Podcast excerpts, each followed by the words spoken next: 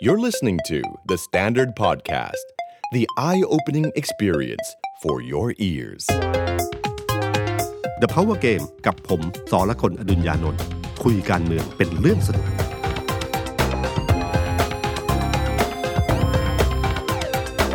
สวัสดีครับ ผมสอละคนอดุญญานนท์ ครับ สวัสดีครับ ผมออฟพลวุฒิสงสกุลฟีเจอร์เอดิเตอร์เดอะสแตนดาร์ดครับ ครับอุ๊ยตำแหน่งเปลี่ยนนี่ ครับ ผมใหญ่โตขึ้นแล้ว ครับ ครับพี่ตุ้มสวัสดีครับ สวัสดีครับ โอ้โหคิดถึงพี่ตุ้มมาก เลยครับ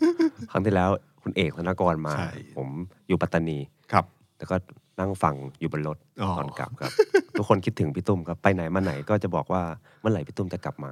พอดีแมนยูชนะเลยใช่ไหมฮะเลยกลับมา ชนะแบบหดแบบแบบอะไรวะ แบบเอ่อค่อยแบบรู้ว่ายิงลูกเดียวก็ได้สามแต้มอะ โอ้ อืมไม่ต้องยิงเยอะ มีกล ยุทธ์ ชนะแบบมีกลยุทธ์ อาจจะเป็นกลยุทธ์เหมือนที่ทำเนียบอะฮะ นั่นน่ะ ทำเนียบอะเขาไม่รู้ตัว ละฮะ อ่า โอ้ คือตตั้งแต่วันที่จำได้วันที่ศาลตัดสินเนย ครับ วันนั้นเนี่ยผมว่าทุกคนตะลึงหมดนะ ใช่ครับ ไม่ใช่เพียงแค่นักข่าวนะนักการเมืองในสภาที่ได้ยินมา นักการเมืองก็ตกใจกันเฮ้ยเพราะนึกไม่ถึง ครับ ผมอะไม่ได้ตามข่าวเลย ครับ เพราะว่าวันนั้นเนี่ยผมเชื่อว่าผ่านร้อยเปอร์เซ็นต์ อื้อหื แบบ ตุ้ เชื่อ อย่ง มากๆ นั้น เลย เชื่อมากๆเลยว่าหนึ่งเอ่อหนึ่งรับคำร้อง ครับ โอเคสองก็ไม่หยุดพักรักษาเอ่อปฏิบัติหน้าที่ ครับ ก็พลเอกประยุทธ์ก็ยังเป็นนายกต่อไป อืม แต่ใครจะไปนึกอะครับ ว่าอ ครับ ยู่ดีคะแนน 5 ต่อ 4 ให้หยุดปฏิบัติหน้า ผมคิด ที่ คล้ายๆพี่ตุ้มแต่ว่าพอดีคุณเอก ครับ ณเอกเขาลงสนาม แล้วก็มันจะมีเพื่อนผู้สื่อข่าวแล้วก็จะมีแหล่งข่าวในในสำนักงานสารรัฐธรรมนูญ แล้วช่วงเที่ยงเที่ยงๆเนี่ยคุณเอกเขาก็กระซิบมาในกลุ่มไลน์ที่คุยกันว่าเฮ้ยไม่อย่าเพิ่งไม่แน่นะ อืม แหล่งข่าวมาอย่างนี้นะ เตรียมสแตนบายไว้เรื่องใหญ่ อืม ว่ามติน่าจะให้หยุดปฏิบัติหน้าที่ นี่คือวัน วันที่สารตัดสินเลยครับ 24 ช่วงเที่ยงเที่ยงๆคุณเอกก็ส่งมาในไลน์ให้ทุกคนแตนบาย ผมก็ปรับเอ้ย ไม่ไม่หมูแล้วนะ อืม เอ้ยมีลุ้นเว้ย แล้วปรากฏออกมาอย่างนั้นจริง ครับ ๆ แล้วคนที่ยอมรับว่าตกอกตกใจที่สุดในประเทศไทยคือคุณวิษณุเครืองามครับพี่ โอ้โหขนาดอาจารย์พิสุทธิ์ตกใจก็ต้องเข้าใจแล้วครับ ว่าพลเอกประยุทธ์นี่คิดไม่ถึง ครับ ใช่ไหมครับ ท่านท่านท่านท่านบอกว่าพลเอกประยุทธ์ดูไม่ได้ตกใจแต่ว่าตัวเขาตกใจก็บอกอย่างนี้ คือถ้าพลพลเอกประยุทธ์อะถามว่าถ้าจะฟังใครวิเคราะห์ว่าผ่านไม่ผ่าน ครับ ผมเชื่อว่าจะฟังคุณวิษณุ ถ้าคุณวิษณุตกใจ ครับ ก็แปลว่าคาดไม่ถึง และก็ถามว่าคำปรึกษาที่ผ่านมาที่ให้พลเอกประยุทธ์เนี่ย ผมเชื่อว่าให้น้ำหนักกับการผ่านมากกว่านะครับฉะนั้นวันนั้นเป็นวันที่เซอร์ไพรส์อยู่ แต่ผมก็ไม่แน่ใจนะครับ เพราะว่าวันก่อนผมออกรายการรายการหนึ่งคู่กับนักลงทุนคนหนึ่งนะค ครั รับบ เป็นผู้บริหารตลาดหลักทรัพย์ ครับ เขาบอกในตลาดหลักทรัพย์เนี่ยวิเคราะห์กันแล้วมีข้อมูลมาเชื่อกันว่า ตั้งแต่วันที่ 23 หุ้นมันถึงขึ้น อ่ามีคนถามผมเหมือนกันครับพี่ตุ้มว่าเฮ้ยทำไมเหตุการณ์นี้หุ้นไม่หุ้นไม่ลง 17 ครับ ครับ คือหุ้นไม่ลงนี่ก็ มันแสดงมันแสดงถึงว่าแบบนี้ดีกว่าอัน นั้น ใช่ไหมครับ คือถ้าถ้าตกใจก็เหมือนกับเฟดอยู่ดีขึ้นเออที่ประกาศมาว่าจะขึ้นดอกเบี้ยไม่หยุดจนกว่าจะสยบเงินเฟ้อหุ้นตกลูดเลย ครับ อย่างเงี้ยค ครั รับบ ก็แปลว่าคิดว่าการขึ้นดอกเบี้ยของเฟดในในอเมริกาเนี่ยมันไม่ดีกับตลาดหุ้นตลาดหุ้นก็จะตกลงทันที ครับ แต่ครั้งนี้อ่ะพอตลาดหุ้นไม่ตกเนี่ยนะครับ แถมวันที่ 23 ขึ้น ถ้าเป็นจริงตามที่ท่านว่าก็คือบอกว่ามันมีข่าวในตลาดหุ้นว่าพลเอกประยุทธ์มีสิทธิ์ที่จะหลุด ครับ หรือมีสิทธิ์ที่จะหยุดพักแล้วหุ้นขึ้น อ้าว ซึ่งถ้าเป็นจริงนะครับ อแปลว่าหนึ่งข่าวข่าวตลาดหุ้นแม่นกว่า ครับ นะครับอันที่สองก็คือมันเป็นสัญญาณที่บอกว่าเขามองอยากเห็นอยากเห็นความเปลี่ยนแปลง ไม่ว่าความเปลี่ยนแปลงนั้นจะเป็นอย่างไรก็ตาม ครับ นะครับ ทีนี้ผมว่าน่าจะครบอาทิตย์ แล้ว ที่เหตุการณ์นี้มันเกิดขึ้น ผมอยากชวนพี่ตุ้ม ครับ เวลาพี่ตุ้มดูพลเอกประยุทธ์เอาเริ่มจากพลเอกประยุทธ์ก่อนนะครับตอนนี้พี่ตุ้มมองพลเอกประยุทธ์แล้ว รู้สึกว่าท่าทีท่านเป็นยังไงฮะ ผมว่าพลเอกประยุทธ์เอ่อพอคนเราเนี่ยเจอเหตุการณ์ที่คาดไม่ถึงเนี่ย ครับ ตั้งหลักเลยนะครับ พอตั้งหลักเสร็จแล้วเนี่ยพลเอกประยุทธ์เนี่ยวันเนี้ยที่ออกเป็นประธานใช่ไหมครับ ครั ไป บ งานไปงานงาน งานอาวุธครับ ใช่ซึ่งตามปกติเนี่ยพลเอกประยุทธ์เนี่ยจะไม่จะจะสามารถที่จะออกงานนี้หรือไม่ออกงานนี้ก็ได้ ครับ ใช่ไหมครับ แล้วตำแหน่งของรัฐมนตรีกลาโหมเนี่ยวันแรกก็ไม่เข้า อ่า ที่หลังที่หลังก็เข้า ครับ แล้วก็การปรากฏตัวคราวเนี้ย ในมุมของผมคือต้องการแสดงให้เห็นว่ายังอยู่ อ่า ยังคือถ้าคุณเก็บแบบหยุดพักปฏิบัติหน้าที่เก็บเงียบอยู่ภายในบ้าน แล้วบริหารงานแบบ work from home ไปเรื่อยๆเนี่ยในทางการเมืองจะไม่ค่อยดีนัก ครับ นะครับคนอาจจะรู้สึกว่าตะวันตกดินอย่างแท้จริง แต่ครั้งเนี้ยต้องแสดงตัวตนให้เห็นอยู่บ้างนะครับ ว่ายังอยู่ แล้วก็ไม่เป็นไรทำงานอยู่นะครับ ต้องการแสดงตรงนี้ เพราะว่าอำนาจเปลี่ยนมือนะครับ วันเดียวก็น่ากลัวแล้วนะ ครับเปลี่ยนพี่ร่วมโพสเฟซบุ๊กไว้ นี่เปลี่ยนนี่เปลี่ยนจะ เป็นเดือนป่ะ เปลี่ยนนานเท่าไหร่ไม่รู้จริง อืม ๆนะครับว่าคือตอนเนี้ยสารรัฐธรรมนูญก็คือตัดสินแบบคือเขาพลเอกประยุทธ์มีเวลา 15 วันในการยื่นในการชี้แจง ถ้าชี้แจงเร็วก็ตัดสินเร็ว ครับ นะครับ แต่คราวนี้เนี่ยผมว่าพลเอกประยุทธ์ต้องคิดดีๆ ว่า ควรจะชี้แจงเร็ว หรือชี้แจงช้า อืมทำไมอะฮะ เพราะว่าถ้าชี้แจงเร็วเนี่ยเร่งเกมให้ตัดสินเร็วเนี่ย ครับ ไม่รู้ว่าเป็นผลดีกับผลเสียกับตัวเอง โอ้ คะแนนอย่างห้าสี่นะครับ ครับ ประเด็นเรื่องนี้อยู่ที่ว่าท่านเชื่อว่าอย่างไรนะครับคือความความเชื่อครั้งแรกผิดไปแล้วนะครับ ความเชื่อครั้งที่สองเนี่ยห้าสี่ ครับ ห้าคนที่ให้หยุดปฏิบัติหน้าที่นะครับห้าคนสี่คนเนี่ยทึ่งรวมประธานสารรัฐธรรมนูญด้วยนะครับ ให้ดำให้ให้สามารถปฏิบัติหน้าที่ต่อไปได้ จริง ๆ คนก็คิดว่าอ๋อมันแค่เป็นเรื่องเรื่องนี้ไม่เกี่ยวกับเรื่องคดี ครับ แต่คนสำคัญที่ทำให้พลิกเกมความเชื่อของคนก็คือ อาจารย์จรันพักดีธนากุล ใช่ ถ้าเป็นอดีตตุลาการศาลรัฐธรรมนูญ ครับ คนดังมาก ใช่ครับ ๆ ครับ จันจรันเนี่ยออกสองสามรายการนะครับ พูดชัดเจนว่าในแง่ของตุลาการสาลรฐธรรมนูญเนี่ยเวลาจะตัดสินใจว่าให้หยุดปฏิบัติหน้าที่หรือไม่เนี่ย ครับ เขาจะคิดอยู่สองเรื่อง ครับ นะครับหนึ่งคือน้ำหนักของคดี อืม ถ้าน้ำหนักคดีเบาหลุดแน่นอน ก็ไม่หยุดปฏิบัติหน้าที่ ครับ นะครับ หลุดในที่นี้คือคดีหลุด คือหมายถึงว่าผ่าน คือหมายถึงว่าชนะ อ่า คือถ้าคดีของพลเอกประยุทธ์ก็คือพลเอกประยุทธ์ชนะ อ่าครับ อยู่ได้ต่ออีก 8 ปีอะไรอย่างเงี้ยนะครับ ก็จะไม่ จะไม่ไม่ต้องไม่ไม่ต้องหยุดปฏิบัติหน้าที่ ใช่ครับ อืมครับ การที่ 2 คือพิจารณาดูว่าคดีเอ่อการหยุดปฏิบัติหน้าที่นั้นมีผลต่อสังคมโดยรวมแค่ไหน หรือการตัดสินเรื่องเนี้ยมีผลต่อเรื่องอื่น ๆ ทางการเมืองหรือเปล่า มี 2 ปัจจัย ครับ แล้วก็ฟันธงว่าซึ่งทำที่คุณจรันไม่ค่อยฟันธง ใช่ครับ ฟันธงว่าเขาให้น้ำหนัก 60 40 ที่ว่า 5 เสียงจะยังเหมือนเดิม คือจะนำไปสู่การที่ทำให้พลเอกประยุทธ์เนี่ยหมดจากอำนาจ โอ้โห ซึ่งการที่คุณจรันพูดมาคำประโยคนี้ประโยคเดียวนะครับ ผม ครับ ว่ามันพลิกความเชื่อของคนไปเยอะเลย คนเทน้ำหนักไปที่ว่าโอกาสที่พลเอกประยุทธ์หลุดก็มีอยู่สูงทีเดียว ครับ นะครับ ทั้งๆแต่แต่ผมว่าประเด็นสำคัญอย่าลืมนะครับ ว่าคะแนนมัน 5-4 ครับ พลิกคนเดียวมาอยู่อีกฝั่งหนึ่งคนเดียว เปลี่ยน หรือมันพอเลือกพอลงมติเนี่ยขั้วสองขั้วมันก็ไม่ยึดแน่น อ่าครับ คือทุกคนอาจจะเริ่มต้นใหม่เลยก็ได้ ครับ นะครับ อันนี้เราไม่รู้จริงๆนะครับ ครับ ในการพิจารณา อืม ฉะนั้นถ้าพลเอกประยุทธ์ไม่มั่นใจจริงๆอะ ครับ ดึงเวลาไว้หน่อยก็ได้ อืม นะครับ ไม่ต้องรีบยื่นใช้เวลา 15 วันให้เต็ม ครับ นะครับ แล้วค่อยยื่นนะครับ เพราะว่ามันพลเอกประยุทธ์เนี่ยต้องเล่นกับเกมอยู่สองเรื่องเรื่องหนึ่งคือเรื่องของคำตัดสินของตุลาการสาลรฐธรรมนูญ ครับ ว่าจะออกมารูปแบบไหนนะครับ อันที่สองก็คือต้องดูการเมืองหลังจากนี้ อืม ว่าหลังจากอำนาจเปลี่ยนมือเนี่ย อืม มันเกิดอะไรขึ้น ท่านน่าจะสบายใจหรือเปล่าฮะ พี่ชายท่านคุมเป็นรักษาการ เสียงเสียงจริง ใจ ผมผมรู้สึกว่าเสียงมันจริงใจมากเลยครับครับ ก็คือเรารู้เราได้ยินข่าวเรื่องความขัดแย้งสามปอมา ครับ นาน ครับ แต่เราไม่แน่ใจ ครับ นะครับ ว่าจริง ๆ มันเป็นยังไงเป็นรับลวงพรางหรือเปล่า หรือแค่ ลูกน้องตีกั คน วามเห็นไม่ตรงกันในบางเรื่อง ครั แต่ บ ความสัมพันธ์ยังคงเดิม อืม หรือเปล่านะครับ ครั้งเนี้ยจะเป็นคำพิสูจน์ เมื่ออำนาจเปลี่ยนมืออย่างแท้จริง คือไม่ได้เปลี่ยนถาวร แม้ว่าเปลี่ยนชั่วคราว แต่เปลี่ยนแบบมีอำนาจเต็มมือนะครับ รักษาการนายกมีอำนาจโยกย้ายได้ มีอำนาจในเรื่องของงบประมาณได้ มีอำนาจแม้กระทั่งปรับพลมหรือยุบสภาได้ ครับ นะครับ ถ้าอย่างนั้นเนี่ยพลเอกประยุทธ์เอ่ออยู่ที่ความสัมพันธ์แท้จริงเป็นยังไง ผมว่าสัญญาณแรกที่น่าสนใจที่สุด คือโผตำรวจ อ่า ที่เข้าวันนี้ ครับ คือต้องยอมเอ่อถ้าย้อนเวลากลับไปเนยครับถ้าจำได้นะครับ ก็คือพลเอกประวิตยเนี่ยคุมตำรวจกับคุมกลาโหม คือคุมทหารเนี่ยมานาน ครับ นะครับ แล้วพอช่วงหลังเนี่ยรัฐบาลชุดนี้ ครับ เนี่ยแม้ว่าจะเป็นหัวหน้าพักพลังประชารัฐก็ตามทีเนี่ยคุมเรื่องน้ำน้ำเป็นหลัก เป็นรองนายกขาลอย ครับ เขาเรียก ก็ น คือแทบจะไม่ได้คุมเอ่อรัฐรัฐเอ่อกระทรวงหลักๆ อะไรเลย ครับ นะครับ คราวนี้พอมีอำนาจเต็มมือโผตำรวจเนี่ยนะครับ ก่อนหน้านั้นเมื่ออาทิตย์ที่แล้ว ถ้าใครจำได้มันมีข่าวว่าทางตำรวจเองเนี่ยเคยเสนอบอกว่าประชุมเร็วขึ้นไหม ก่อนตัดสินวันที่ยี่สี่คือกำหนดวันที่ยี่บเก้าเลื่อนเร็วหน่อยไหม เพื่อกันความเสี่ยง ซึ่งวันนั้นน่ะพลเอกประยุทธ์เลือกที่จะไม่เลื่อน เหตุผลผมว่าผมเข้าใจเหตุผล เพราะว่าถ้าเลื่อนเมื่อไหร่เนี่ย มันเหมือนส่งสัญญาณ ให้รู้ว่ามีโอกาสที่ตัวเองจะหลุด ถึงเลื่อนขึ้นมา ความเชื่อมั่นในตัวของพลเอกประยุทธ์ก็จะลดลงนะครับ เพราะว่าคนตีความในแบบนั้นฉะนั้นพลเอกประยุทธ์ก็ใช้วิธีการด้วยความเชื่อของของท่าน แล้วก็คุณอาจารย์วิษณุว่าเรื่องนี้คงไม่มีปัญหา ก็เลยกำหนดเวลาคงเดิมคือวันที่ 29 คราวนี้ก็เป็นเรื่องเลยครับ พอเกิดอำนาจเปลี่ยนมือขึ้นมานะครับพลเอกประวิตยก็เรียกประชุม มีคนเคยแซวบอกว่าวันที่พลเอกประวิตย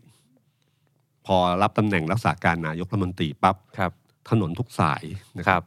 มุ่งไปสองที่ ครั ที่ บ หนึ่งคือบ้านป่าลอยต่อ อืม อีกอันหนึ่งเขาบอกไปฟาร์มโชคชัย โอ้ใครอยู่แล้วตรงนั้น ซึ่งเขาพูดถึงซอยโชคชัย ครับ แต่ในวงการตำรวจก็เรียกฟาร์มโชคชัยนะครับซึ่งเป็นที่ที่อยู่ของตำรวจใหญ่ท่านหนึ่งนะ ค ค รั รั บบ นามสกุลคล้ายๆ กับคุณประวิน นั่นน่ะสิครับ ไม่รู้จะไม่เอ่ยชื่อทำไมนะครับครับ ก็ตรงนั้นแหละครับเห็นบอกว่าตำรวจมีการมีการวิ่งอย่างรวดเร็วนะครับ เพราะว่ามันมีโอกาสพลิกโผกันได้อยู่พอสมควรนะครับ แล้วก็โผคราวนี้ถ้าสมมติว่าในวันนี้เนี่ยครับตัดสินว่าโผตำรวจเป็นไปตามที่โผเดิม ครับ ที่คิดไว้หรือที่เตรียมไว้ทั้งหมดนะครับ ทุกอย่างก็โอเค ก็คิดว่าอ๋อไม่มีอะไร แต่ถ้าวันนี้เนี่ยครับอย่างวันเนี้ยแน่นอนที่สุดก็คือโผเรื่องผบตรคนใหม่เนี่ย ครับ ออกมาเรียบร้อย ได้แล้วครับ แต่ถ้าโผอื่นๆ ยังไม่ได้พิจารณาในวันนี้นะครับ อืม ไปพิจารณาวันอื่น โอ้โห เรื่องนี้น่าสนใจว่าโผมันมีพลิกหรือเปล่า ซึ่งในมุมของพลเอกประวิตยก็มีเหตุผลอ้างได้ว่า ท่านเพิ่งขึ้นมานั่ง หัวโต๊ะวันนี้โผยังไม่ได้ดูเลย ก็ขอดูก่อนงั้นขอขยับไปอีกหนึ่งอาทิตย์ได้ไหมสมมติอย่างนี้นะครับ ก็มีเหตุผล แต่ถ้าหนึ่งอาทิตย์ที่ขยับไปนั้นเนี่ยมีการขยับโผด้วย คนดำรงตำแหน่งที่วางไว้ปั๊บมีการปรับเปลี่ยนเนี่ยนะครับ ก็ให้รู้เลยครับว่านี่แหละครับ การใช้อำนาจของรักษาการนายก อย่าลืมนะครับว่าพลเอกประยุทธ์กับพลเอกประวิตยเนี่ยเขามีสัญญาอยู่ข้อหนึ่ง ครับ จำได้ไหมครับว่าการแบ่งอำนาจกันที่พลเอกประวิตยพูดอยู่เป็นประจำก็คือว่าถ้าอำนาจไหนที่เป็นอยู่ในสภา หรือตำแหน่งของหัวหน้าพัก อ่า อยู่ที่เขา ครับ แต่ถ้าอำนาจบริหารอยู่ที่นายก ครับ ใช่ไหมครับ แบ่งตามอำนาจ ครับ ที่มีอยู่ฉะนั้นการโยกย้ายคุณธรรมนัฐเอ่อ ไปพ้นพ้นครม ตอนครมตอนนั้นเลยอะครับอ่าคุณธรรมนัฐกับคุณนฤมลเนี่ย ครับ พลเอกประยุทธ์ก็ตัดสินใจทันที โดยที่ไม่ต้องบอกพลเอกประวิตยแม้ว่าจะโกรธบ้าง นี่เลขาธิการพักนะครับ ครับ คือคือตอนนั้นเป็นเลขาธิการพัก ครับ นะ คุณทำร้ายเป็นรายการการพัก ครับ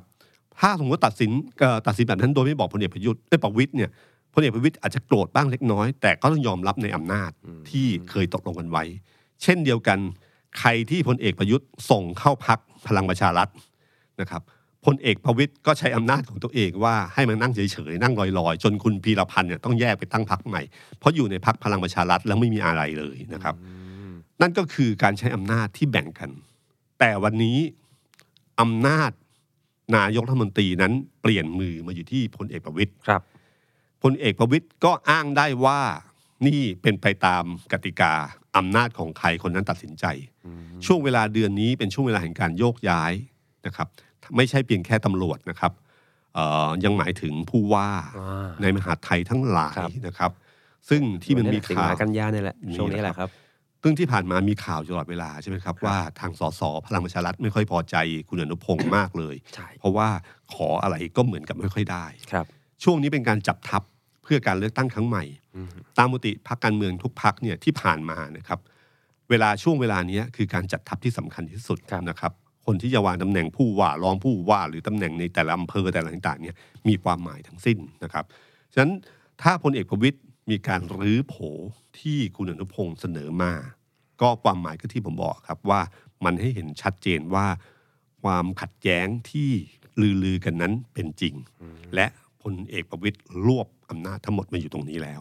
เพราะว่าถ้าเป็นแบบมีความสัมพันธ์ที่ดี แล้วคิดว่าเป็นทีมเดียวกันเนี่ยพลเอกประวิตยจะไม่ลือ หรือถ้ามีอะไรก็จะคุยกับน้องก่อน อ่าใช่ ไหมครับ ครับ ถ้าปกติคุยกันดีได้มันก็ต้องเป็นแบบนั้นอยู่แล้ว ใช่หรือไม่ก็ทำตัวนิ่มนวลไปเรื่อยๆ ก็คือ คือเหมือนกับเอ่อรักษาการไม่ใช่นายรักษาการนายกแต่ทำตัวเหมือนนายกรักษาการ ก็คือเรื่องไม่สำคัญเลยก็ปล่อยรอก่อน ครับ อะไรเตะรอก่อนก็รอก่อน เพราะ ครัรบอเวลาไม่นานให้นายกมาตัดสินใจ ครับ นะครับ แต่ถ้าตัดสินใจทุกเรื่องทุกเรื่องแล้วก็มีการจัดวางเนี่ยมันแสดงให้เห็นว่าระวังนะครับว่า อำนาจอยู่ในมือใครเนี่ยนะครับ มันมีเสน่ห์มีพลัง อืม มีความเย้ายวน ครับ นะครับ ฉะนั้นถ้าทำตรงนี้เมื่อไหร่เนี่ยเราก็อาจจะมองได้ว่าเกมต่อไป อาจจะไม่เหมือนกับที่ใครคิดก็ได้ครับ ว่าหมายถึงว่ามันอาจจะพลิกเกมอะไรขึ้นเยอะแยะเลยนะครับ แล้วก็นักข่าวสังเกตใช่ไหมครับพลเอกประวิตยวันแรกที่ ครับ มาทำเนียบอะ ครับ นะครับ ใส่สูตรกัด อ่า ลงมาปั๊บกัดกัดกัดกระดม ครับ ไม่มีใครที่มายื่นแขนให้พ ไม่ ยุง ต้องฮะเดินเองฮะ เดินเองได้ครับ แล้วก็ลงบันไดลงเอง ครับ นะครับ ตามตีลงบันไดเนี่ยจะมีคนที่คอยพยุงแล้วก็หรือไม่ก็ยื่นแขนให้จับ ครับ พลเอกประวิตยไม่จับเลยนะครับ แล้วก็มีรายงานข่าวจากคนใกล้ชิดบอกว่า ท่านเตรียมปรับลุกตัวเองนะครับ จากที่อันที่หนึ่งก็คือเพราะโดนล้อว่าไม่แข็งแรงก็พยายามให้รู้ว่าตัวเองก็ยังแข็งแรงอยู่ ที่ผ่านมาคนใกล้ชิดกลัวไปเอง กลัวจะล้ม อ๋อกลัวกันเยอะเหลือเกิน ครับ แต่มีสิ่งหนึ่งครับพี่ตุ้ม ผมเห็นความเปลี่ยนแปลงของพลเอกประวิตย ครับ ไม่รู้เปลี่ยนแปลงหรือเปล่าไม่รู้แต่มีข่าวออกมา ผมว่าคนสนใจมากเหมือนเหมือนแอคชั่นอะไรหรือเปล่าคือการโทรศัพท์ นี่แหละครับ โทรศัพท์หาคุณชัดชาติครับ ครับ แม้ว่าจะไม่รับครั้งแรกก็ตามว่าเบอร์แปลกนะฮะแต่สุดท้ายได้คุยกัน ผมว่าเนี่ยคือสัญญาณอันหนึ่งที่แสดงให้เห็นว่าพลเอกประวิตยเนี่ยมีการปฏิบัติหน้าที่ที่แตกต่างจากพลเอกประยุทธ์ชัดเจน อืม และทำเต็มที่ของคนที่อยู่ในตำแหน่งนี้ โอ้ คือไม่จำเป็นที่ต้องโทรหาคุณชาติชาติเลย ครับ การโทโชว์ในการโทรหาคุณชาติชาติ ถามว่าข่าวนี้เป็นข่าวที่เป็นทำให้ภาพลักษณ์ของพลเอกประวิตยดีไหมดีนะครับ ครับ อยู่ดีนายกโทรมาหาชาชาคุณชาชาติเอง แล้วบอกทหารเอาไปช่วยเลย วันนี้ส่งไปร้อยคนเลยไปลงบรรจุกับกระสอบทรายอะไรต่างๆ ครับ โทรไปหาผู้ว่ายุทธยา อืม คนเป็นนายกโทรไปหาเอง อืม ซึ่งคุณชาชาติก็ชมบอกว่าก็ดีครับ เพราะว่าการต่อสายเนี่ยมันจะลดขั้นตอนไปเยอะเลย แล้ว ใช่ ปฏิบัติงานในเชิงแบบเนี้ยมันต้องใช้ความเร็ว ครับ นะครับฉะนันเป็นเรื่องที่ถูกต้องแล้ว อืม นะฮะผมว่าตรงเนี้ยให้จับตาดีๆนะครับใครจะประเมินพลเอกประวิตยยังไงก็ตามนะฮะ ครับ สำหรับผมเนี่ยผมรู้สึกว่าพลเอกประวิตยไม่ธรรมดานะครับ อืม คนจะติดภาพของภาพลักษณ์ของไม่รู้ไม่รู้ อ่า ภาพลักษณ์ของท่านที่แบบเดิน ไม่ค่อยไหว ไม่ค่อยไหว ภาพของเป็นเหมือนกับเอ่อผู้กว้างขวางคนหนึ่งเนี่ยแต่พลเอกประวิตยเนี่ยนะครับ เป็นคนหนึ่งที่ผมว่าเป็นนายทหารที่มีความสัมพันธ์กว้างขวาง ครับ ในกลุ่มนักธุรกิจเนี่ยอย่าลืมนะครับเขาจบเซ็นกระเบียน ครับ เขาเป็นเขาค่อนข้างมีฐานะ อ่า แล้วก็เอ่อกลุ่มคนที่เขาคบค้า ไม่ใช่คบค้าเฉพาะทหารเฉยๆนะครับ มีทั้งคนที่ไม่ว่าหม่อมอุ๋ยนี่ก็เพื่อนรุ่นเดียวกันที่เซ็นทะเบียนนะครับเอ่อล่าสุดเนี่ยถ้าคุณไปดูเพจของพลเอกประวิตยวงษ์สุวรรณนะครับ มีเอาคลิปต่างๆ หรือคนข้อเขียนของคนต่างๆ ที่ชมพลเอกประวิตยในช่วงเวลาที่มาเป็นรักษาการนายกรัฐมนตรีเอามาลง แม้ว่าในบทความหรือคลิปนั้น มีการเปรียบเทียบกับพลเอกประยุทธ์ก็ตามที โอ้ ลองเข้าไปดูนะครับ มีอันหนึ่งที่ผมเห็นก็คือมันมีคลิปของหม่อมปึ๊กของคุณปื้มคุณปื้มนะครับนะครับ ครับ คุณปื้มนี่คือลูกของหม่อมอุ๋ย ครับ จะบอกว่าเป็นความสัมพันธ์ของเพราะว่าพ่อรู้จักกันสนิทกันก็ได้ หรืออีกมุมหนึ่งอย่าลืมว่าถ้าเขาเป็นลูกของเพื่อนพ่อ เขาก็จะทำให้เขารู้จักคุณลุงคนนี้ดี อืม ว่าเป็นยังไงปื้มพูดคุณปื้มพูดถึงนั่นเลยครับ พูดถึงพลเอกประวิตยค่อนข้างบวกมากว่าเขาเป็นยังไงบ้างนะครับเขาเป็นอดีตผบทบนะครับ ครับ เขามีคอนเนคชั่นกว้างขวางนะค ครั รับ อันที่สามที่สำคัญอันหนึ่งก็คือเขาเป็นคนที่กว้างขวางได้แบบนี้เนี่ยเอ่อถ้าเรารู้จักคนที่ที่มีบารมีใช่คำว่ามีบารมีอะครับคือมีคือมีลูกน้องเยอะๆเนี่ย ครับ ก็แปลว่าเขามีคนมีมีมีน้ำใจ แล้วก็มีการแบบขออะไรก็ช่วยเหลือกัน มีการมีการจิตใจที่ช่วยเหลือ สิ่งเหล่านี้นี่ไม่ธรรมดานะครับ ผมนึกถึงใครไหมครับ ผมครับ นึกถึงพลเอกชาติชายชุนทวัน ทำไมครับ พลเอกชาติชายเนี่ยคนรุ่นใหม่รู้จักท่านตอนที่เป็นนายกรัฐมนตรีแล้ว ใช่เหมือนผมนะครับ แต่ถ้าใครที่เคยติดตามพลเอกชาติชายมาในอดีตเนี่ย ครับ ก่อนที่เป็นนายกเนี่ยพลเอกชาติชายคือผมผมใช้คำว่างี้ก็ได้นะครับ ว่าเป็นนักการเมืองเพลย์บอย คือใช้ชีวิตกับสุขนิยมมากเอ่องานปาร์ตี้ อืม กินเหล้าสูบซิก้านะครับ อารมณ์ขันนะครับ เขาจะรู้สึกว่าเป็นนักการเมืองที่ไม่ค่อยมีอะไร ออกมายถึงภาพลักษณ์ก่อนที่สมัยท่าน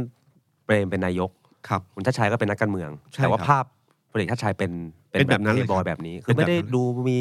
ความเป็นผู้นำอะไรมากมาย ผู้นำที่มีมีวิสัยทัศน์กว้างไกล อ่า อ่า อย่างที่เรารู้จักกัน ใช่ครับ ไม่ใช่เลย ไม่ใช่เลยครับ เปลี่ยนสนามเพราะเป็นสนามการค้า อ่าครับ บ้านพิษณุโลก ใช่ อะไรที่เรานึก ครับ เรานึกถึงถึงข่าวช่วงเวลานั้น ช่วงที่เป็นนายกแล้ว ครับ แต่ก่อนนั้นน่ะไม่ใช่ครับ โอ้ แต่วินาทีที่พลเอกเปรมบอกว่าผมพอแล้ว ครับ แล้วคนที่หัวหน้าพักที่มีเสียงข้างมากในวันนั้นที่เป็นเป็นกลุ่มที่รวมกันไปจะเชิญพลเอกเปรมเนี่ยคือพลเอกคือพักชาติไทย ครับ และหัวหน้าพักคือพลเอกชาติชาย ครับ พลเอกชาติชายก็ มันส้มหล่น เหมือนส้มหล่นพลเอกชาติชายนี่คือเจ้านายเก่าของพลเอกเปรมนะครับ นะครับ แล้วก็พอพลเอกเปรมให้ให้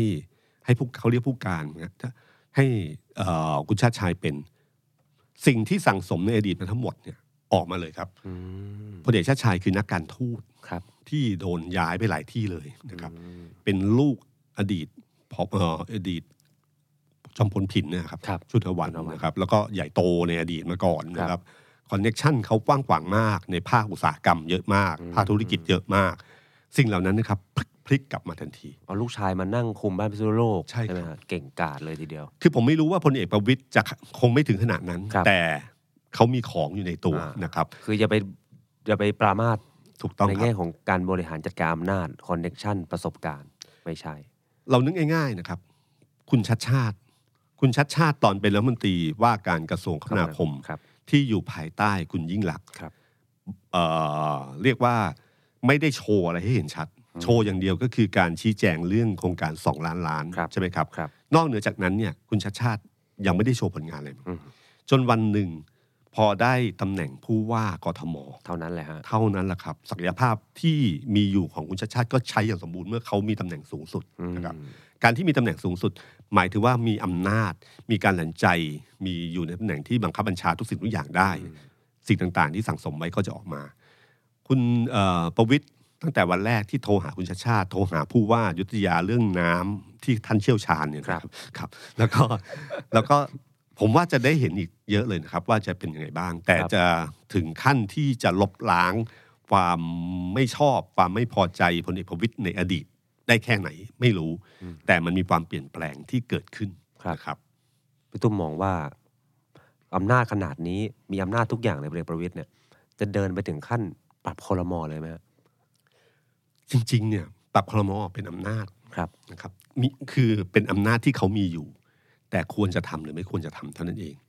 ถ้าทำเมื่อไหร่เนี่ยแปลว่าท่านมั่นใจแล้ว อย่าลืมพลเอกประวิตยเป็นรุ่นพี่ของพลเอกพลเอกประยุทธ์นะครับ ครับ นะครับ เป็นพลเอ่อเป็นรุ่นพี่ที่ที่ เรียกว่าไง ลำดับมันห่างเหมือนกัน อันดับห่าง ลำดับมันห่าง คือสมัยที่เป็นผบทบเนี่ย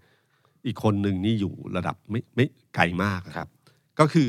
แล้วก็อยู่บ้านเดียวกันมาตลอด ฉะนั้น ความเป็นพี่มันมีอยู่อะครับ ความเกรงใจน้องเนี่ย มันก็น้อยใช่ไหมครับ แม้ว่าเขาเป็นนายกอยู่ก็ตามที ครับ ก็เกรงใจตามมารยาทแต่ถ้าอยู่ในห้องเดียวกันเมื่อไหร่ก็จะเป็นพี่ป้อมคนเดิมอยู่ดีนะครับ ฉะนั้นอำนาจมีอยู่ในมือ แต่จะทำหรือไม่ทำถามว่าปรับคลมควรทำไหมโอ้โห ควรทำมาก ใช่ไหมครับ ควรทำมากแล้วก็เออคือด้วยด้วยปัจจัยทุกอย่างปัจโดยเฉพาะปัจจัยทางการเมืองด้วยนะครับ ตอนนี้มีตำแหน่งว่างอยู่สองที่ ใช่ครับ ไหมครับ ใช่ครับ หลังจากปลดปลดคุณธรรมนัฐกับคุณนรมนไป ครับ เก้าอี้รัฐมนตรีสองที่ในช่วงก่อนการเลือกตั้ง อืม มันมันทำอะไรได้เยอะเลยนะครับ ครับ มันหมายถึงว่าสามารถดึงคนเข้ามา อืม คุณให้ตำแหน่งรัฐมนตรีเขาเนี่ยคุณได้อะไรเยอะเลยนะค ครับ รับ แล้วก็พลังประชารัฐก็จะได้มีคนที่ไปสามารถที่จะไปหาเสียงได้ อ่า ในฐานะของรัฐมนตรี รัฐมนตรีหาเสียงกับสสหาเสียง คน เนี่ย ละเรื่อง คนละเรื่องกันเลยครับ ครับ เอ่อมีมีรัฐมนตรีคนหนึ่งที่หยุดปฏิบัติหน้าที่คือกนกวันนะครับ และ 13 นี้ก็จะมีคุณนิพนธ์บุญญามณีอีกคนหนึ่งที่คาดว่านะครั น่า บ จะโดนเหมือนกัน ใช่ฉะนันก็มีตำแหน่งว่างอีกสอง และถ้าคิดแบบพักพลังประชารัฐ ครับ พักพลังประชารัฐ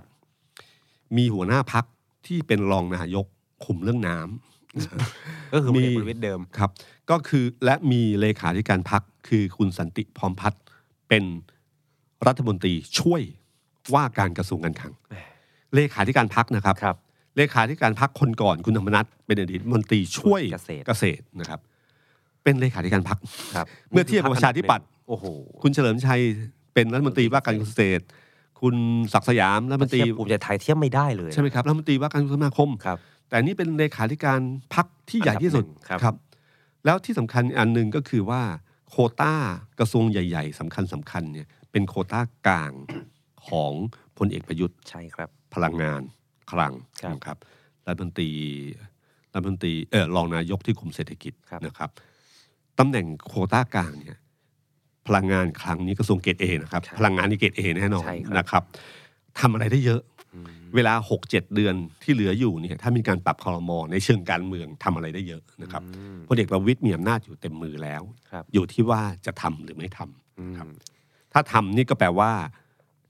แปลว่าอำเชื่อมั่นในอำนาจตัวเองแล้วล่ะ ใช้อย่างเต็มหมัดเลย อืม มีอำนาจเท่าไหร่ใช้เต็ม อืม ครับ ตำแหน่งรักษาการนายกนี่จริง ๆสำคัญมากเลยนะ ใช่ครับ ถ้าคุณนึกถึงประวัติศาสตร์การเมืองที่สำคัญอันหนึ่งถ้าจำได้ก็คือตอนช่วงที่เอ่อคุณสมชายวงศ์สวัสดิ์พ้นจากตำแหน่งนายก ครับครับ นะครับ ตอนนั้นยุบพักพลังประชาช ใช่ น ครับ ไหมครับ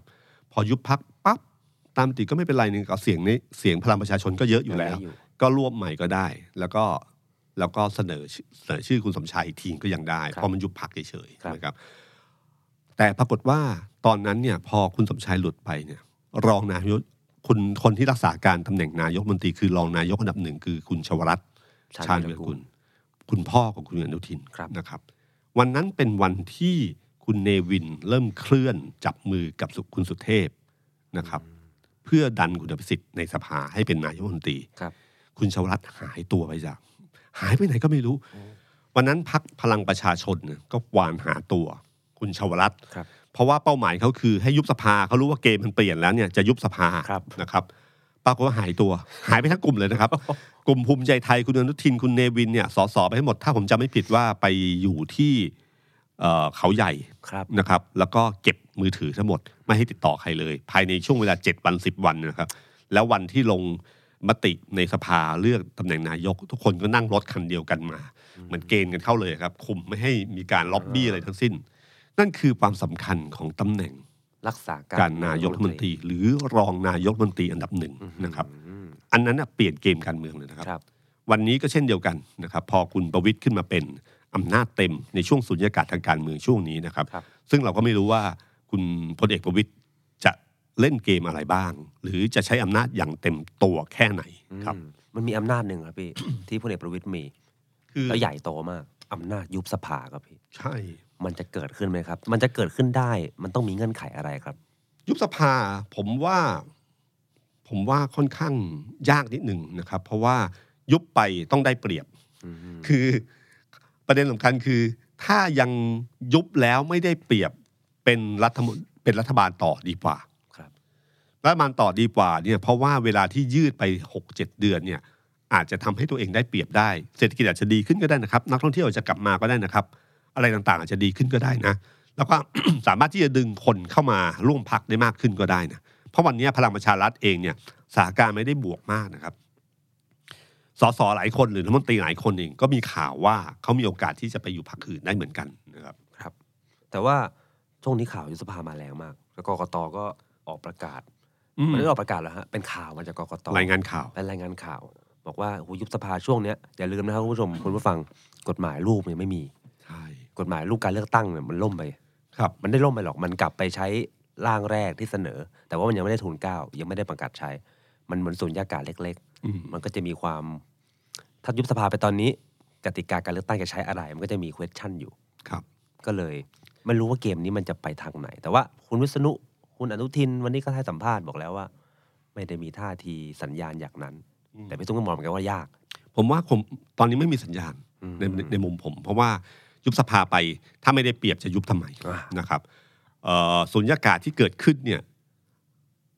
ไม่ว่าสุญญากาศนี้จะนำไปสู่กฎหมายเลือกตั้งรูปแบบไหนก็ตามทีนะครับ แต่แน่ ๆ ก็คือว่าในรัฐธรรมนูญบอกแล้วว่า ทั้งบัตรสองใบ บัตรสองใบ ครับ 400 เขต ครับ นะครับ ฉะนั้นมันมีสองอย่างที่ยึดหลักตรงสองอันนี้แล้วเนี่ยทำให้ไม่สามารถเปลี่ยนแปลงได้ พอไม่เปลี่ยนแปลงเปลี่ยนแปลงไม่ได้เนี่ยสุญญากาศนี่ไม่ว่าจะกฎหมายเลือกตั้งจะออกมารูปแบบไหนก็ตามทีเนี่ยนะครับพักพลังประชารัฐในวันนี้พลเอกประวิตยในวันนี้ก็ยังไม่ได้เปรียบทางการเมือง ฉะนั้นผมเลยมองแบบนี้ง่าย ๆ ว่าถ้ายังไม่ได้เปรียบก็ไม่มีเหตุผลที่จะยุบสภา ยุบสภาปั๊บมันเสี่ยงที่อำนาจจะเปลี่ยนมือ วันนี้อำนาจอยู่ในมือแล้วก็กำให้แน่นๆดีกว่า อืมครับแต่ว่าดูสัญญาณพักการเมืองดูเขาพร้อมเป็นพิเศษเลยนะฮะโอ้โหภูมิใจไทย เตรียมทับอย่างกับเรอัลมาดริด อันนี้แหละครับที่ผมว่ามันเข้าสู่โหมดการเลือกตั้งอย่างเต็มตัวแล้ว ครับ นะครับ ทุกพักคิดเรื่องนี้อย่างเต็มที่เปิดตัวผู้สมัคร ถ้าเลือกตั้งเมื่อเอ่อประมาณเดือนเมษาหรือพฤษภาเนี่ยนะครับ ครับ ถ้าเลือกตั้งช่วงเวลานั้นเนี่ยนะครับ แปลว่านี่เปิดตัวผู้สมัครเนี่ยหกหรือเจ็ดเดือนนะ หรือถ้าคิดว่าหลังเอเปกแล้วยุบสภาธันวาสมมตินะครับ ครับ ก็หลายเดือนนะครับ ใช่ใช่ เปิดตัวแบบชัดเจนมากเลย แล้วก็มีการเปลี่ยนขั้วเปลี่ยนค่าย ไม่เปลี่ยนขั้วเปลี่ยนค่ายก็แตะมือกันแล้วนะครับ มันมีข่าวลือเรื่องภูมิใจไทยเยอะมาก ครับ ที่ว่าจะดึงบ้านใหญ่หรือกลุ่มกวนเป็นจังหวัดจังหวัดมาเนี่ย คือเขาต้องการเป้าหมายเขาคือกินคำใหญ่ก็คือกินยกจังหวัด ยกจังหวัด ยกจังหวัดยกจังหวัด อืม นะครับฉะนั้นภูมิใจไทยเนี่ยเราเห็นมีการเคลื่อนแบบกินแบบกินคำใหญ่ๆทีละคำทีละคำตลอด แม้แต่เลขาธิการพักใหญ่บางพักก็มีข่าวลือว่าเฮ้ยมีการติดต่อกับทางภูมิใจไทยนะ นั่น นะครับ พวกเนี้ยครับ ผมว่ามันเป็นมันเป็นถ้าดูจังหวะก้าวของภูมิใจไทยแล้วที่บอกว่าต้องการพักเพียงแค่เจ็ดสิบหกสิบเจ็ดสิบไม่ใช่แล้ว เดินหมากนี้เดินหมากเป็นร้อยแล้วครับ เดินหมากคือต้องการถ้าใหญ่ที่สุดไม่ได้ ก็อย่างน้อยก็ที่สองนอกจากเพื่อไทยนะครับ คือตอนนี้ทุกคนมองแล้วว่าในฝั่งของรัฐบาลเนี่ยพักที่จะมีสสมากที่สุดในการเลือกตั้งครั้งหน้า น่าจะเป็นภูมิใจไทย โอ้ ไม่ใช่พลังประชารัฐ ครับ ครับ แล้วคนฟัง power game ก็ฝากถามผมมามากเลยครับ เป็นคำถามเบสิกแหละครับ แต่ผมว่าตอบยากเหมือนกัน ครับ ตกลงแล้วเนี่ยพลเอกประวิทย์จะอยู่ต่อยาวไหมครับพลเอกประยุทธ์จะหลุดไหมครับ ผมว่า โอ้โหถามยากมากเลยครับ เพราะตุลาการสาลรฐธรรมนูญเนี่ย เราไม่รู้จริง ๆ แต่พอคุณจรันพูดมาก็ต้องฟังท่าน อืม พอฟังท่านปั๊บน้ำหนักเนี่ย ความไม่แน่นอนของพลเอกประยุทธ์จะเยอะขึ้นเรื่อยๆนะครับ ยิ่งนานวันยิ่งน่ากลัว ครับ เพราะยิ่งนานวันเนี่ยพลเอกประวินจะคุ้นเคยกับเก้าอี้นายกมาก ขึ้น โอ้คุณเคยแล้วไม่ดีใช่ไหมครับ คุ้นเคยแล้วมันมันเหมือนกับอะไรเขาเขาเรียกองค์ลงได้ อืม คือพอเรามีอำนาจเยอะๆเนี่ยคนห้อมล้อมหรืออำนาจที่ใช้มันกล้าตัดสินใจ ในบางสิ่งบางอย่างที่เราอยากตัดสินใจมานานเนี่ย ครับ ได้ตัดสินใจไปเรื่อยๆ มันจะมีความคุ้นชินอยู่เรื่อยๆนะครับพอมีความคุ้นชินเรื่อยๆเนี่ยก็ไม่ได้หมายความว่าการเลือกตั้งครั้งหน้าทำไมต้องส่งพลเอกประยุทธ์ต่อนะฮะพลเอกประยุทธ์นี่อย่าลืมนะว่าทางเขาสมมติว่าในการตัดสินเนี่ยมันมีที่ทุกคนบอกว่ามีอยู่สามทางใช่ไหมครับอันที่หนึ่งก็คือว่าหมดเลย คือคิดว่านายกเริ่มตั้งแต่ปี57 ครับ ก็คือหมดตั้งแต่วันที่ 24 ที่ผ่านมา ครับ อันที่สองคือถ้าคิดว่าวันที่ประรัฐธรรมนูญประกาศใช้คือปี 60 60 ก็จะจบปี ครับ 68 นะครับเอ่อหรือทางที่3เนี่ยครับก็เริ่มต้นที่ปี 62 ใช่ไหมครับ ที่มีพระบรมราชโองการนะครับก็ก็บวก ครั8บไปเลย ครับ ก็คือไปตี เจ็ดศูนย์ 70เลย ครับ ใช่ไหมครับ ทางที่ 3 เป็นทางที่ดีที่สุดสำหรับพลเอกประยุทธ์ อืม ทางทีหนึ่1 คือทางที่แย่ที่สุด ครับ ทางที่ 2 ก็เป็นทางที่แย่มากอันหนึ่ง ก็ลำบากเหมือนกัน เพราะว่าครบวาระสี่ปีในในเ รอบนี้นะ สี่ปีอะได้ ครับ แต่พอจะเลือกตั้งครั้งหน้า เหลืออกสองปี เหลยสองปี คุณอย่าลืมนะครับ สภาหรือเลือกตั้งเสร็จเนี่ยสสต้องอยู่สี่ปี ครับ เหมือนมวยสี่ยกอะ ครับ แล้วมีนักมวยคนหนึ่งชกได้สองยก ครับ คือพอมันจบปีหกแปดใช่ไหมครับ ปีหกแปดก็คือว่าเลือกตั้งปีหกหกก็เท่ากับว่าถ้าส่งชื่อพลเอกประยุทธ์พลเอกประยุทธ์อยู่ได้แค่สองปี อืม และต้องเปลี่ยนอีก ถ้าคิดแบบเบาที่สุดก็คือว่า อ๋อกันส่งสองคนแคนดิเดตนายกสองคนนะครับ ในทางการเมืองเนี่ย นายกคนหนึ่งหมดใบ พอโหวตใหม่ในสภาไม่ได้หมายความว่า เขาจะการันตีอีก อีก ใช่ คนหนึ่ง ครับ ครับ นั่นก็คือสิ่งที่พอถ้าเป็นจบถ้าเริ่มต้นที่เอ่อถ้ามาทางเลือกที่สองคือปี 60 เมื่อไหร่เนี่ยครับเลือกตั้งครั้งหน้าอาจจะไม่มีพลเอกประยุทธ์ก็ได้นะครับ เพราะว่าอายุเหลือสองปี ครับ นะครับไม่มีใครส่งแน่นอน หรือถ้าส่งเนี่ยก็อันตรายมาก พรรคการเมืองนั้นก็จะไม่มีแรงดึงดูดเพียงพอ ครับ นะครับ อีกอันหนึ่งครับเขาก็ฝากถามผมมาให้มาถามพี่ตุ้มเหมือนกันครับ ข้ามพลเอกประวิตยประยุทธ์ไปนิดหนึ่งเขาถามตรงๆเหมือนกันครับเขาถามว่าเขาถามออฟครับ การเมืองไทยเนี่ย เราจะไม่มีวันหลุดจากทหารได้เลยใช่ไหมครับ มันอยู่ที่ประชาชน จริงๆนะครับอยู่ที่การเลือกตั้งประชาชน ครับ ถ้าเรามีบทเรียนที่ผ่านมาว่าบทเรียนเออพอเอาให้ทหารมายุ่งเกี่ยวกับการเมืองแล้วเป็นยังไงบ้างเนี่ยนะครับถ้ามีบทเรียนนี้และจำบทเรียนนี้ไม่ลืมนะครั ครับ บ อย่าเป็นความจำสั้น โอกาสที่ทหารจะเข้ามาก็จะเบาลงเรื่อยๆนะครับเพราะว่าเสียงของประชาชนจะดังขึ้นเรื่อยๆนึกถึงการเลือกตั้งครั้งหน้าเนี่ยครับถ้าพักไหนประกาศว่าไม่เอาไม่เอา ไม่เอาเอ่อเผด็จการ ไม่เอาการสืบทอดอำนาจไม่นะแล้วเสียงมาถล่มทลาย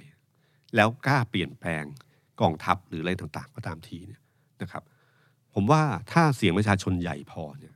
ผมว่ากองทัพก็ขยับยากนะครับ แล้วถ้าการเวลาเนิ่นนานไปเรื่อยๆเนี่ยกองทัพก็จะเบาลงเบาลงไปเรื่อยๆเอ่อหลายคนอาจจะไม่ทันในช่วงของคุณทักษิณนะฮะคุณทักษิณเข้ามาเนี่ยเป็นช่วงต่อเชื่อมระหว่างหลังปี